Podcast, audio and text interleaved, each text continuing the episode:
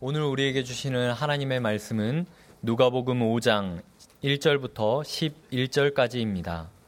무리가 몰려와서 하나님의 말씀을 들을새 예수는 게네사렛 호숫가에 서서 호숫가에 배 두 척이 있는 것을 보시니 어부들은 배에서 나와서 그물을 씻는지라 예수께서 한 배에 오르시니 그 배는 시몬의 배라 육지에서 조금 떼기를 청하시고 앉으사 배에서 무리를 가르치시더니 말씀을 마치시고 시몬에게 이르시되 깊은 데로 가서 그물을 내려 고기를 잡으라.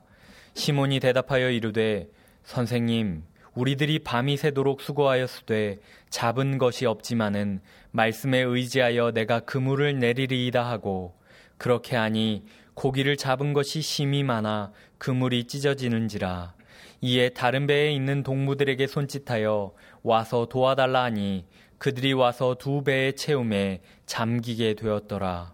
시몬 베드로가 이를 보고 예수의 무릎 아래에 엎드려 이르되 주여 나를 떠나소서 나는 죄인이로소이다 하니 이는 자기 및 자기와 함께 있는 모든 사람이 고기 잡힌 것으로 말미암아 놀라고 세베대의 아들로서 시몬의 동업자인 야고보와 요한도 놀랐음이라 예수께서 시몬에게 이르시되 무서워하지 말라. 이제 후로는 내가 사람을 취하리라 하시니 그들이 배들을 육지에 대고 모든 것을 버려두고 예수를 따르니라. 아멘. 홀로의 시간을 통해 하나님과 함께 하셨던 주님께서는 이 땅에 오신 이유와 목적을 잊지 않으셨습니다. 그것은 바로 하나님 나라였습니다. 주님께서 이 땅에 오신 이유도 하나님 나라였고 또 이 땅에서 주님께서 살아가시는 목적 또한 하나님의 나라였습니다. 그러한 주님의 확고한 목적 의식은 무리로부터 스스로를 분리시켜 나아가는 원동력으로 작용했고 또 가야 할 그 길, 복음 증거의 길로 발걸음을 내딛게 하는 추진력이 되었습니다. 결국 갈릴리 가버나움 동네를 벗어나신 예수님께서는 갈릴리 여러 회당을 다니시며 복음을 전파하시는 모습으로 누가복음 4장은 그렇게 이야기를 마무리 짓습니다. 오늘 본문은 이제 본격적으로 복음 전파 사역을 시작하시는 주님께서 그 일을 함께할 당신의 동역자들, 곧 제자들과 만나는 장면입니다. 오늘 우리는 이 과정을 통해 이 시대 주님의 제자로 부름받은 우리가 과연 어떤 모습을 회복해야 이 시대를 위한 주님의 참 제자로 살아갈 수 있을지에 대한 부분을 묵상해 보고자 합니다. 먼저 본문 1절입니다.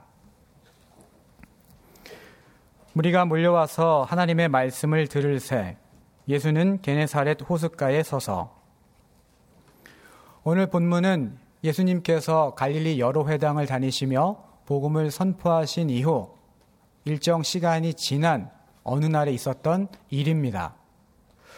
그렇게 시간이 경과됐음에도 불구하고 예수님을 향한 사람들의 관심과 반응은 수그러들지 않았습니다. 예수님께서 이전까지 보지 못했던 이적들을 일으키셨던 연유도 있었겠지만 그 전까지 들어보지 못했던 권위 있는 가르치심, 그 예수님의 권위가 담기신 가르치심에 사람들의 영혼들이 깊이 있게 울렸기 때문이었습니다. 그런 분위기 속에 오늘도 예수님께서는 게네사렛 호숫가에 서서 하나님의 말씀을 선포하고 계십니다. 참고로 게네사렛 호수는 갈릴리의 다른 이름입니다. 아니나 다를까 오늘도 수많은 사람들이 물밀듯 밀려와서 예수님을 애워싸고 있었습니다. 마침 호숫가에는 두 척의 배가 있었고 마침 어부들이 나와서 그물을 씻고 있는 중이었습니다. 예수님께서는 그 광경을 바라보시더니 그 배들 곁으로 다가가셔서 그 배 중에 한 배에 오르셨습니다. 바로 시몬의 배였습니다. 예수님께서는 시몬에게 배를 못해서 조금 음, 떼게 하신 이후에 배에 앉아서 사람들에게 가르치셨습니다. 보다 효과적으로 말씀을 전하기 위함이셨습니다. 말씀을 마치신 예수님께서는 시몬에게 명령을 내리십니다. 오늘 본문 4절입니다. 말씀을 마치시고 시몬에게 이르시되 깊은 데로 가서 그물을 내려 고기를 잡으라. 마치다에 해당하는 헬라어 F 사토의 원형 파우는 어떤 일을 중간에 마치다라는 의미입니다. 말하자면 오늘 예수님께서는 사람들을 향한 모든 말씀을 다 전하신 후에 시몬에게 명령을 내리신 것이 아니라 말씀을 하시던 것을 중간에 그치시고 시몬에게 명령을 내리셨던 것입니다. 무언가 특별한 계획이 있으셨기 때문이었습니다. 오늘 예수님께서는 시몬에게 두 가지 명령을 하고 계십니다. 첫 번째는 깊은 곳으로 가라. 두 번째는 그물을 내려라입니다. 가라에 해당하는 동사의 원형을 자세히 살펴보면 단수로 쓰여 있습니다. 곧 예수님의 계획이 시몬과 관련이 있음을 알 수 있습니다. 또 한편으로 호숫가에 있던 두 척의 배 중 한 척의 배는 바로 예수님의 이모님으로 추정되는 살로메의 두 아들들, 곧 야고보와 요한의 배였습니다. 말하자면 예수님께서는 당신의 이종 사촌의 배를 마다하시고 오늘 시몬의 배에 오르셨던 것입니다. 특별히 오늘 예수님의 계획은 시몬과 연관이 있음을 알 수 있습니다. 하지만 이런 사실을 알 리가 없는 시몬의 입장에서 오늘 예수님의 명령은 너무나도 과한 명령이셨습니다. 첫 번째로 시몬은 이미 조업을 마친 상황이었습니다. 몸이 지칠 대로 지쳐 있었습니다. 두 번째로 이미 날이 환하게 밝은 말하자면 조업에 적합한 시간이 아니었습니다. 당시 그물은 세마포로 만들어졌는데 환한 시간의 경우 눈에 잘 띄어서 물고기들이 이렇게 피해 다닐 수 있었습니다. 고로 어부들은 저녁 10시부터 새벽 4시, 곧 어두운 시간에 물고기 잡는 활동을 했었습니다. 세 번째로 오늘 시몬은 뱃사람으로서 잔뼈가 굵었던 사람이었습니다. 하지만 그런 그가 밤이 새도록 그물질을 했지만 한 마리도 잡지 못한 말하자면 오늘은 뭘 해도 안 되는 날이었습니다. 게다가 예수님은 어부도 아닌 목수이셨습니다. 예수님의 그런 명령에 대한 시몬의 반응과 그에 따른 결과가 오늘 본문 5절과 6절에 이렇게 기록되어 있습니다. 시몬이 대답하여 이르되 선생님 우리들이 밤이 새도록 수고하였으되 잡은 것이 없지만은 말씀에 의지하여 내가 그물을 내리리다 하고 그렇게 하니 고기를 잡은 것이 심이 많아 그물이 찢어지는지라. 하지만 시몬은 예수님의 말씀을 쫓아 말씀을 따라 깊은 데로 나아갔습니다. 그리고 믿음으로 그물을 내렸습니다. 그러자 그물이 찢어질 만큼 많은 물고기들이 잡혔습니다. 그 양이 얼마나 많았던지 7절에 따르면 두 배의 체운이 배들이 가라앉을 지경이었다라고 기록하고 있습니다. 경험과 상식을 뛰어넘어 말씀에 의지하여 믿음으로 깊은 데로 나아가 그물을 내린 결과입니다. 이처럼 예수님께서는 하나님의 말씀에 의지하여 믿음으로 깊은 곳에 나아가 그물을 내리는 사람을 당신의 제자로 삼으십니다. 우리가 잘 알고 있는 노아가 있습니다. 노아는 말하자면 구약 창세기 시대에 깊은 곳에 나아가 그물을 내린 사람입니다. 하나님께서는 노아에게 홍수를 예언해 주셨고 한편으로 방주를 건조하라는 명령을 내리셨습니다. 방주의 규모는 길이가 300규빗, 폭이 50규빗, 그리고 높이가 30규빗이었습니다. 요즘으로 치자면 국제 규격의 축구장보다 길이가 조금 더 길고 폭은 조금 좁은 상, 중, 하, 3중 구조로 된 배였습니다. 최근에 미국에서 이 노아의 방주에 실물 모형을 제작한 테마 공원을 조성했었습니다. 최신 현대식 기술로 배를 건조했음에도 불구하고 무려 6년여의 시간이 걸렸습니다. 말하자면 하나님께서 노아에게 건조하라고 명령하셨던 배의 규모는 어마어마하게 컸다는 것을 알 수 있습니다. 노아는 500세가 지나서 새 아들을 낳았습니다. 홍수가 일어난 것은 그가 600세 때의 일이었습니다. 말하자면 그의 아들들이 자라나서 장성해서 함께 배를 건조하다가 또 며느리들을 맞이해서 그들까지 합세해서 배를 건조했다고 하더라도 최소한 70년의 시간이 걸렸을 것입니다. 배를 건조하러 나가는 노아는 어쩌면 매일매일 깊은 곳으로 나아가 그물을 내리는 그런 심정이었을 것입니다. 하지만 그럼에도 불구하고 노아는 하나님의 말씀 안에서 하나님께 대한 믿음 안에서 인생의 그물질 하는 것을 멈추지 않았습니다. 비록 사람들이 무모하다고 의미가 없다고 그렇게 손가락질 했지만 그럼에도 불구하고 노아는 하나님의 말씀 안에서 의미를 찾으며 매일매일 깊은 곳으로 나아가 그물을 내렸습니다. 결국 하나님께서는 그런 노아를 통해 이 세상을 새롭게 재창조하셨습니다. 우리가 잘 알고 있는 모세, 그 또한 깊은 곳으로 나아가 그물을 내린 사람입니다. 하나님께서는 모세에게 이집트 왕 바로에게 찾아가 이스라엘 백성들을 출애굽시켜라 라는 명령을 전하게 하셨습니다. 하지만 그때 당시 모세는 벌판에서 양을 치던 양치기에 불과했습니다. 하지만 모세는 바로에게 찾아갑니다. 깊은 곳으로 나아가 그물을 내린 것입니다. 한 번, 두 번, 세 번. 하지만 이 바로의 완악한 마음에는 변화가 없었습니다. 네 번, 다섯 번, 여섯 번. 어쩌면 의구심이 들 법도 한데 모세는 그럼에도 불구하고 또 깊은 곳으로 나아갔습니다. 또 그리고 그물질을 했습니다. 마침내 열 번의 그물질 끝에 이스라엘 백성들은 출애굽을 하게 되는 감격을 맞이하게 되고 이스라엘은 새 역사 아니 하나님의 새 역사는 펼쳐지게 됩니다. 이처럼 하나님께서는 하나님의 말씀 안에서 믿음으로 깊은 데로 나아가 그물을 내리는 사람을 통해 하나님의 역사를 이루어 나아가십니다.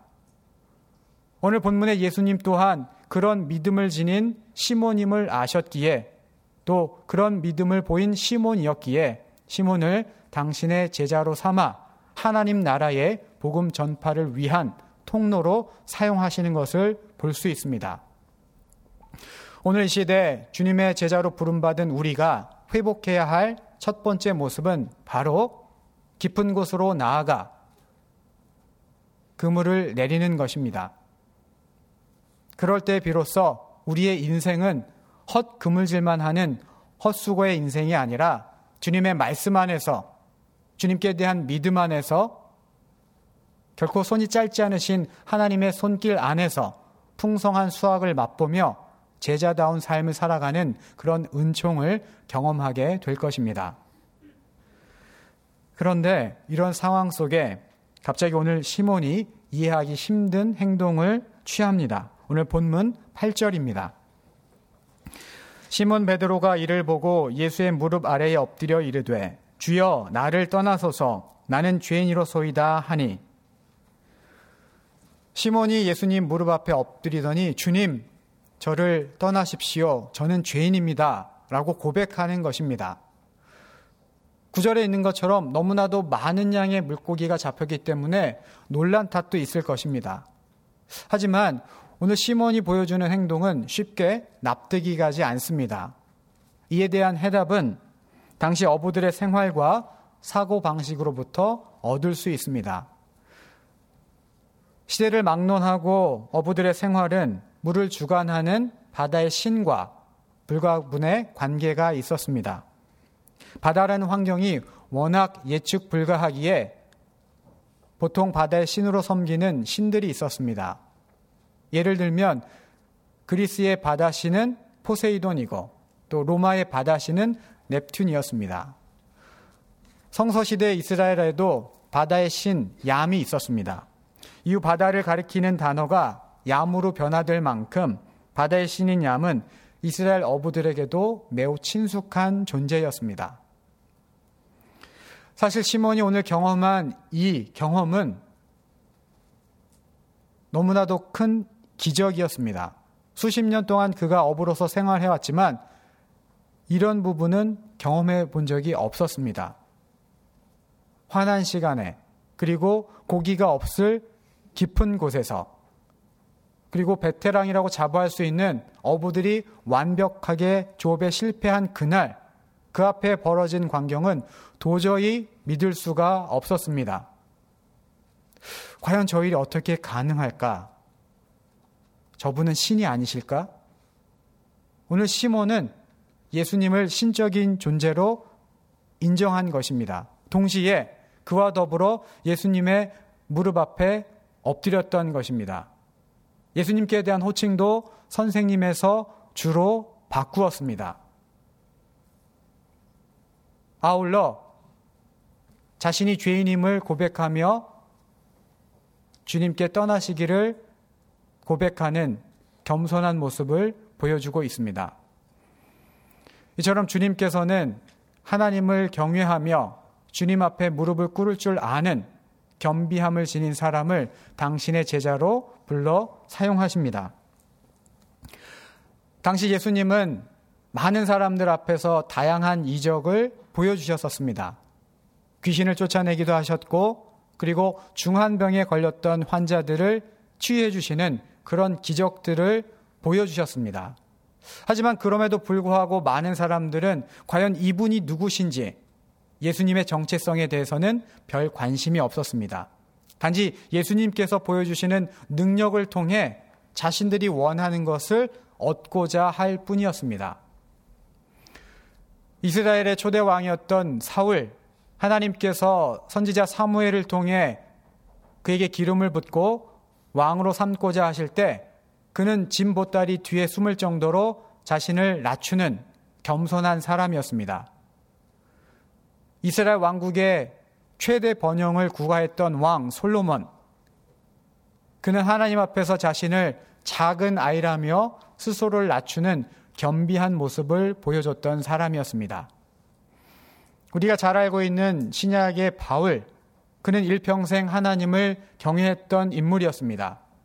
비록 한때는 그리스도인을 핍박했지만 이후로는 주님의 나라와 복음을 위해 철저하게 자신을 헌신하는 삶을 살았던 참 제자였습니다. 그런 그의 말년의 고백이 디모데 전서 1장 15절에 이렇게 기록되어 있습니다. 미쁘다 모든 사람이 받을 만한 이 말이여 그리스도 예수께서 죄인을 구원하시려고 세상에 임하셨다 하였도다. 죄인 중에 내가 괴순이라. 죄인 중에 내가 괴순이라. 내가 죄인 중에 우두머리라는 뜻입니다. 바울은 복음을 위해 그리고 하나님 나라를 위해 온갖 고초를 겪었던 사람이었습니다.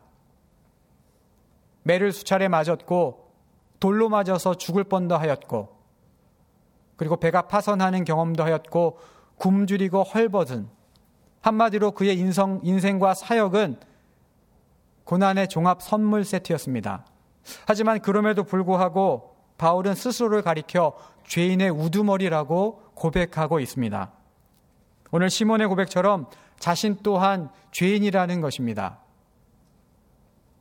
이처럼 주님 앞에 끝까지 자신을 낮추며 겸비한 모습을 보였던 바울이기에 주님께서는 바울을 들어 이방인의 그릇, 영혼 구원을 위한 당신의 제자로 삼아 사용하셨던 것입니다.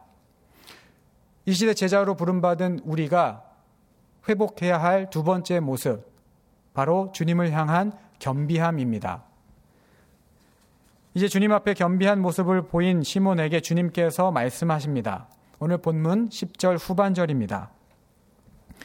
예수께서 시몬에게 이르시되 무서워하지 말라. 이제 후로는 내가 사람을 취하리라 하시니. 예수님께서는 시몬에게 내가 사람을 취할 사람이다 라고 알려주십니다. 바로 복음의 통로로서 그가 쓰임받을 것이라는 사실을 알려주고 계신 것입니다. 그러자 그에 대한 부분에 대해 시몬과 함께 자리했던 사람들의 반응이 11절에 이렇게 기록되어 있습니다. 본문 11절입니다. 그들이 배들을 육지에 대고 모든 것을 버려두고 예수를 따르니라. 예수님의 말씀과 동시에 시몬과 야고보와 요한은 배를 무태다 대고 예수님을 따라갑니다. 그런데 여기에서 중요한 것은 시몬의 자발성입니다. 예수님께서는 시몬에게 나를 따라오라 그렇게 강권하지 않으셨습니다. 단지 앞으로 시몬이 영혼 구원을 위한 통로로 쓰임 받을 것이다 라고 알려주셨을 뿐입니다. 하지만 그럼에도 불구하고 시몬은 제자로서의 길을 선택합니다. 주님의 말씀에 자발적으로 반응한 것입니다. 이처럼 주님께서는 당신의 말씀에 자발적으로 반응하는 사람, 그 사람을 당신의 제자로 불러 사용하십니다. 19세기 최고의 복음 전도자인 무디 선생님이 쓰신 나를 써 주소서라는 시입니다. 나의 구주여 무슨 목적으로든지 무슨 방법으로든지 당신이 나를 필요로 하실 그때 나를 사용하소서. 빈 그릇과 같은 가난한 내 마음이 여기 있사오니 당신의 은혜로 채우소서. 죄 많고 상처 많은 나의 영혼이 여기 있사오니 당신의 사랑으로 소생시키시고 새롭게 하시옵소서. 나의 마음을 당신이 계신 곳으로 이끄시고 나의 입으로 당신의 이름의 영광을 널리 전파하게 하소서. 나의 사랑과 나의 모든 힘은 당신을 믿는 사람들의 진보를 위하여 있나이다. 그러나 나의 믿음의 견실함과 확신을 저버리게 하는 고통은 결코 받지 않을 것입니다. 그러므로 제 마음이 예수께서 나를 필요로 하시네, 나는 그의 것이네, 라고 말할 때만이 그 일이 가능할 것입니다. 당신이 필요하실 그때에 나를 사용해 주소서. 바로 이런 자발적인 헌신의 태도를 가진 무디 선생님이셨기에 주님께서는 그를 들어 죄 많고 상처받은 영혼들의 영혼을 당신의 생명으로 감싸 안아 새롭게 구원해 주시는 역사를 펼쳐 가셨습니다. 우리가 잘 알고 있는 이사야 선지자 그 또한 그런 고백을 했습니다. 이사야 6장 8절입니다. 내가 또 주의 목소리를 들으니 주께서 이르시되 내가 누구를 보내며 누가 우리를 위하여 갈고 하시니 그때에 내가 이르되 내가 여기 있나이다. 나를 보내소서 하였더니. 내가 여기 있나이다. 나를 보내소서. 이 이사야의 자발적인 헌신의 태도 위에 하나님께서는 그를 들어 그리스도이신 예수님을 가장 완벽하게 예언하는 하나님의 선지자로 사용하셨습니다. 오늘 시대 제자로 부름받은 우리가 회복해야 될 마지막 모습은 바로 주님, 내가 여기 있습니다. 주님께서 필요한 곳에 필요한 때에 저를 사용하여 주십시오. 라는 자발적인 헌신의 태도입니다. 예수님 당시에 예수님을 따르는 두 그룹의 사람들이 있었습니다. 한 무리는 제자들이었고 나머지 한 무리는 그냥 무리들이었습니다. 무리는 얕은 곳에 발만 담그며 예수님의 능력을 이용해서 큰 고기만을 쉽게 잡으려 했습니다. 무리들은 다윗의 자손 예수여 오시옵소서 마치 겉으로는 예수님을 주님으로 고백하는 것 같았지만 실상으로는 자신들이 만들어낸 그리스도의 틀을 가지고 예수님께 다가가 오히려 예수님을 딛고 올라가 자신들의 욕망의 끈을 붙잡으려고 했습니다. 무리들은 자신들이 가진 것을 내려놓고 주님을 따르기보다는 오히려 자신들이 가진 것들을 움켜 쥐고 더 채우기 위해 예수님을 쫓아다녔습니다. 1600년경 종교개혁 이후 한 100여 년의 시간이 흐른 무렵이었습니다. 당시 유럽의 교회들은 병들고 시들고 있었습니다. 그때 사역하셨던 요한 아른튼 목사님의 말씀이 이렇습니다.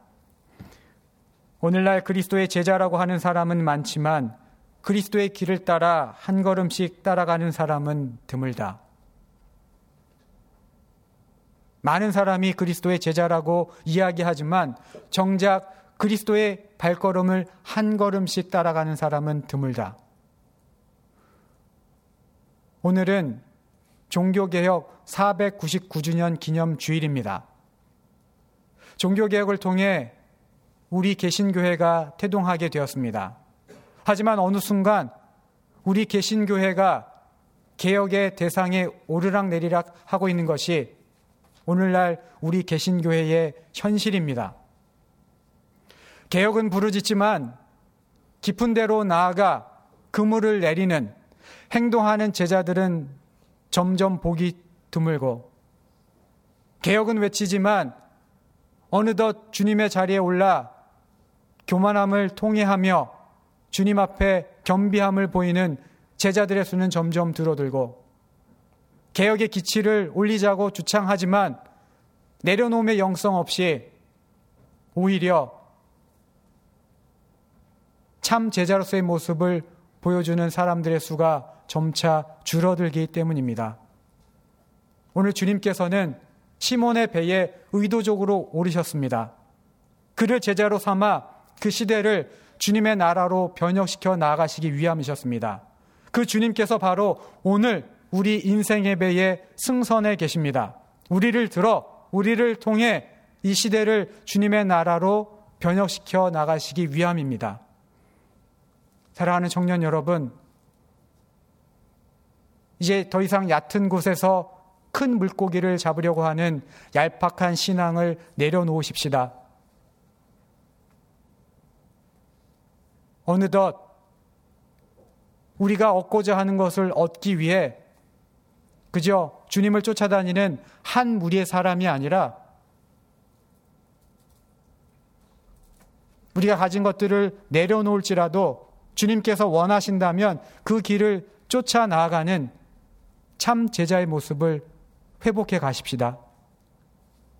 그리고 어느덧 교만하게 주님의 자리에 올라 있는 우리의 모습을 통해하고 주님 앞에 무릎을 꿇읍시다. 우리가 그런 모습으로 우리의 인생을 새롭게 가꾸어 나아갈 때 결코 짧지 않으신 손길을 지니신 하나님의 그 역사의 손길이 우리의 삶을 통해 역사하실 것입니다.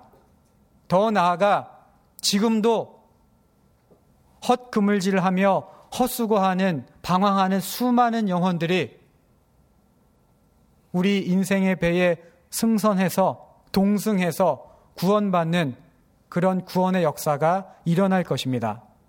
더 나아가 그런 우리의 삶을 통해 하나님의 새로운 역사, 이 시대를 새롭게 개혁해 나가는 하나님의 역사가 새롭게 새롭게 펼쳐 나가게 될 것입니다.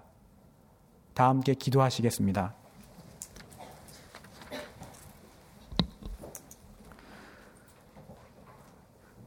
모두 다 그리스도의 제자라고 이야기하지만 정작 참 제자를 찾아보기 어려운 시대입니다. 종교개혁이라는 이름은 기념일 때 꺼내보는 역사 앨범의 한 페이지로 전락한 지 오래입니다. 이런 시대 주님께서는 저희를 주님의 제자로 불러주셨습니다. 주님, 얕은 곳에서 큰 물고기를 잡으려는 얄팍한 신앙을 떨쳐버리고 주님의 말씀 안에서 주님께 대한 믿음 안에서 깊은 곳으로 나아가 그물을 내리는 참 제자로서 살아가게 해 주십시오. 주님의 보좌를 흔드는 것도 모자라 어느덧 주님의 자리에 올라 있는 저희의 교만함을 용서해 주시고 주님 앞에 무릎 꿇는 겸비함을 회복시켜 주십시오. 무언가 더 움켜주기 위해 맹목적으로 주님을 따르는 무리 가운데 한 사람이 아니라 내려놓음 속에 자발적으로 헌신의 자리로 나아가는 참 제자가 되게 해 주십시오. 주님, 나라가 혼란스럽고 많은 어려움 가운데 처해 있습니다. 이 나라를 긍휼히 여겨 주시고 주님 주시는 평안 속에 이 상황들을 잘 이겨 나갈 수 있도록 인도해 주십시오. 오히려 작금의 상황들을 통해 이 나라가 다시금 바르게 세워지, 세워져 나가는 변혁의 계기들이 마련될 수 있도록 은혜를 베풀어 주십시오. 예수님의 이름으로 기도드립니다. 아멘.